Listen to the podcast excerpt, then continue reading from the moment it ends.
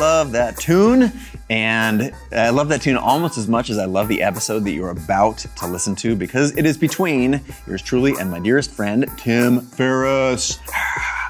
Um, Tim, as you well know, is the number one New York Times bestselling author of like uh, 164 books. Um, actually, I think he's got maybe five, and every one of them has been instrumental in my life. Um, the, the fact that we've been friends for 10 years and that um, he has helped me so much even the, like the four hour work week early on in my life was like i don't know if it's four hours but i like this idea of being able to live life on your terms uh, that was a, one of many gifts i've received from tim um, uh, and on the flip side of that, I, um, I, found a meditation practice. And when Tim was at a point in his life, we were having a conversation. I was like, "Dude, you got to start meditating." And he resisted. And and actually, yours truly and Rick Rubin, we sort of uh, jumped on him and said, "We really recommend this. You you got to check it out." So he did, and and um, and has been meditating ever since, as far as I know. Another gift, of th- speaking of the gifts that Tim has given me, is thinking about how to deconstruct something from a lot of different angles. And by that I mean see what's working in a in a in a an area that, of life or work or spirituality or something. Seeing something that is working and then deconstructing it to find out how it's put together or how whoever was making it happen made it so. And in this episode of the podcast, I am on a rooftop. It's a little bit windy, but I, I love the raw feel of it, and I think you will too. Um, and we talk about three things that Tim has seen after interviewing uh, hundreds and hundreds of people across his, uh, which is one of the top podcasts in the world, 400 or 500 million downloads, I think. Um, by the way, yours truly, I think, was guest number two on that podcast. Uh, but it, he, across all of these guests, he's deconstructed and found a handful of really consistent themes. And in this episode of the podcast, we uncork three of those things. Three things that are the most common traits or behaviors that are across all of the top performers that Tim has interviewed. And because there is this really clear and established pattern, you're not going to want to miss this episode. So I'm going to do what I don't do very well, which is shut up and stop talking because I love being in your ears and, and sharing all this stuff with you. But I'm going to step out of the way, moonwalk out of the picture, if you will, or out of your ears, and let Tim Ferriss take over where he's going to share these things with you today. Before we do, just a super quick word from our sponsor. Hey, before we get into today's episode, I got a favor to ask. I've got a new book out. It's called Creative Calling.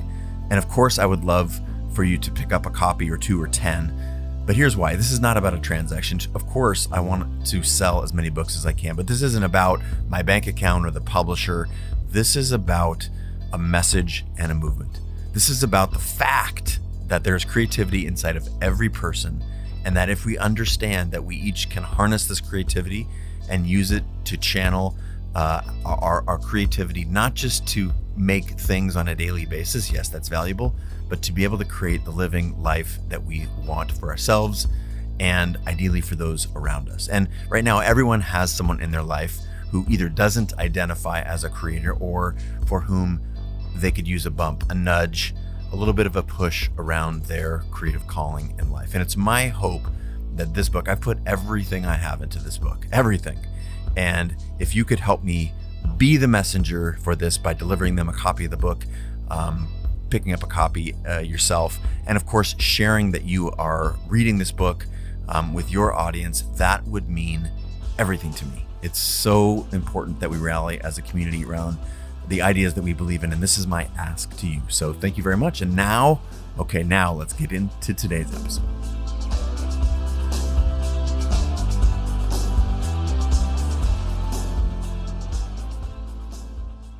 My friend Tim wrote this fantastic book. Um, my favorite page in the book, uh, what's the, this, this guy Chaze, Chaze, Jarge. Chaze Jarvis? yeah, this, the Spanish version of me is in, the, no. Um, this book is 200, something like that, 200 world-class performers. Yeah. The tactics, routines, and habits of billionaires and icons.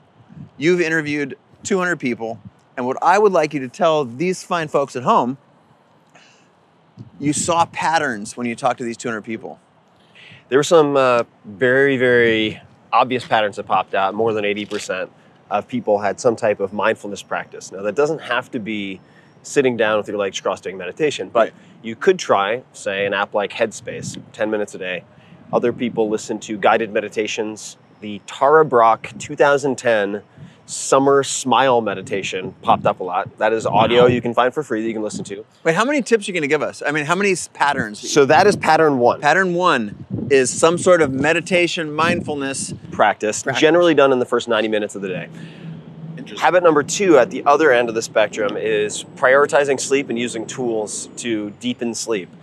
So I'll give you two tools for that. One is a drink, it's a simple cocktail, two tablespoons of apple cider vinegar. Bragg's comes up a lot. One tablespoon of raw honey, hot water, mix it up, and that is your tranquilizer. I do it. It's amazing. You like I don't. We don't know the mechanism. I You don't the know exactly. That that is from uh, Seth Roberts, may rest in peace, PhD, professor emeritus from Berkeley.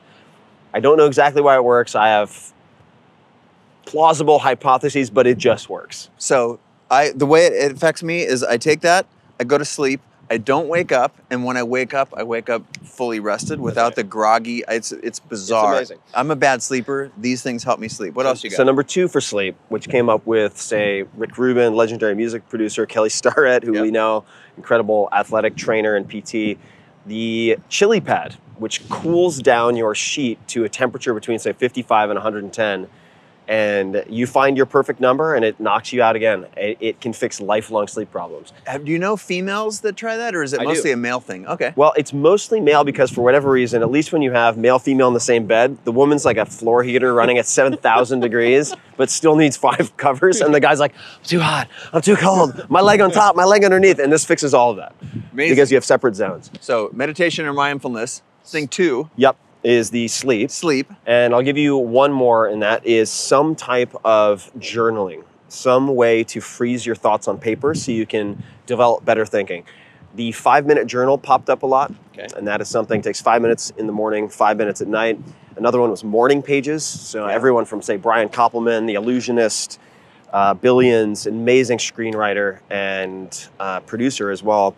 He's given morning pages as just one instance. So three freehand pages. I think he's recommended to about 100 people. 10 have taken him up on it. And uh, he said somewhere between seven and nine have had multiple hit shows, multiple hit movies, multiple hit books. It's a really impressive exercise. And this is a daily exercise that you wake up before you get your day going. Is Yeah, it important that, that, that it's in that window? I would say it's important that it's before you're in a reactive mode.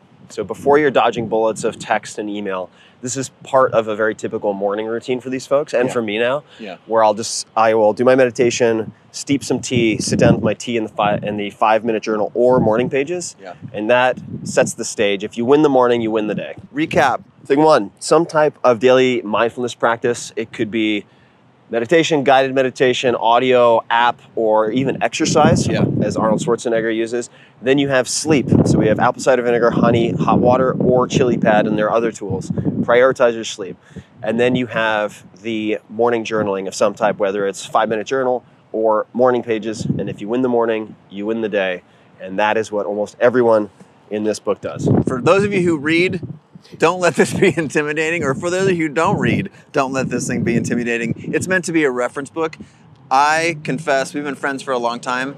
I think I get the most out of this book because it is so precise and so tight. You've edited it in such a way that all of the rock stars that you've talked to, it's condensed in a really nice, consumable package. Thank you. So thank you. You're I'm, welcome. I'm here to say thank you. I made this for myself, and it's intended to be a book where each person is a mini chapter. It's like 10 pages. You have a cup of coffee, a cup of tea, and whatever your problem is, whatever your challenge is, you'll find some type of bite sized piece of advice that you can apply and test. And I wrote it just so I could refer to it myself. I'm holding it. This is, it's like it's signing off. Beautiful little baby. It is a beautiful little baby. Signing off with San Francisco in the background. Ta-da! All right, that about wraps it up. But uh, hey, before you bounce, two quick things. Um, actually, I'm going to go three quick things. Thing one, A, thank you so much for being a part of this community. And I'm not quite sure how you you landed on this podcast. It doesn't matter to me. The fact that we're all in this together and that we're able to have a conversation is awesome. I feel uh, honored to be in your ears right now, and that uh, you've paid attention to what I've been doing, what Creative Live has been doing for some time, and whether it's been a day or 10 years, I just want to say thank you. It's also really important to know on the backside of that that I, I do a lot of responding to comments. So hit me up on, you know, direct message me on on Instagram or Twitter or at me. I try and respond as much as possible. So let's have a conversation that transcends me just being in your ears here. Let's try and do it some, somewhere out there in, on the internet land. That's thing one. Thing two, again, I'm not quite sure what channels you pay attention to me and my work, but please go check out. I'm at Chase Jarvis or slash Chase Jarvis or whatever on all the platforms. And it's really important to me also if you wouldn't mind checking out Creative Live. It's something that not only myself, but 120 other committed hardcore badass people come to work every day uh, to build the place where creators and entrepreneurs learn. So check that out. They're just slash creative live or at creative live all over out there on the internet. All right. Until again, uh, probably tomorrow. I hope I'll hear you. I'll be in your ears maybe tomorrow, and I'll look for your comments on the internets. Bye.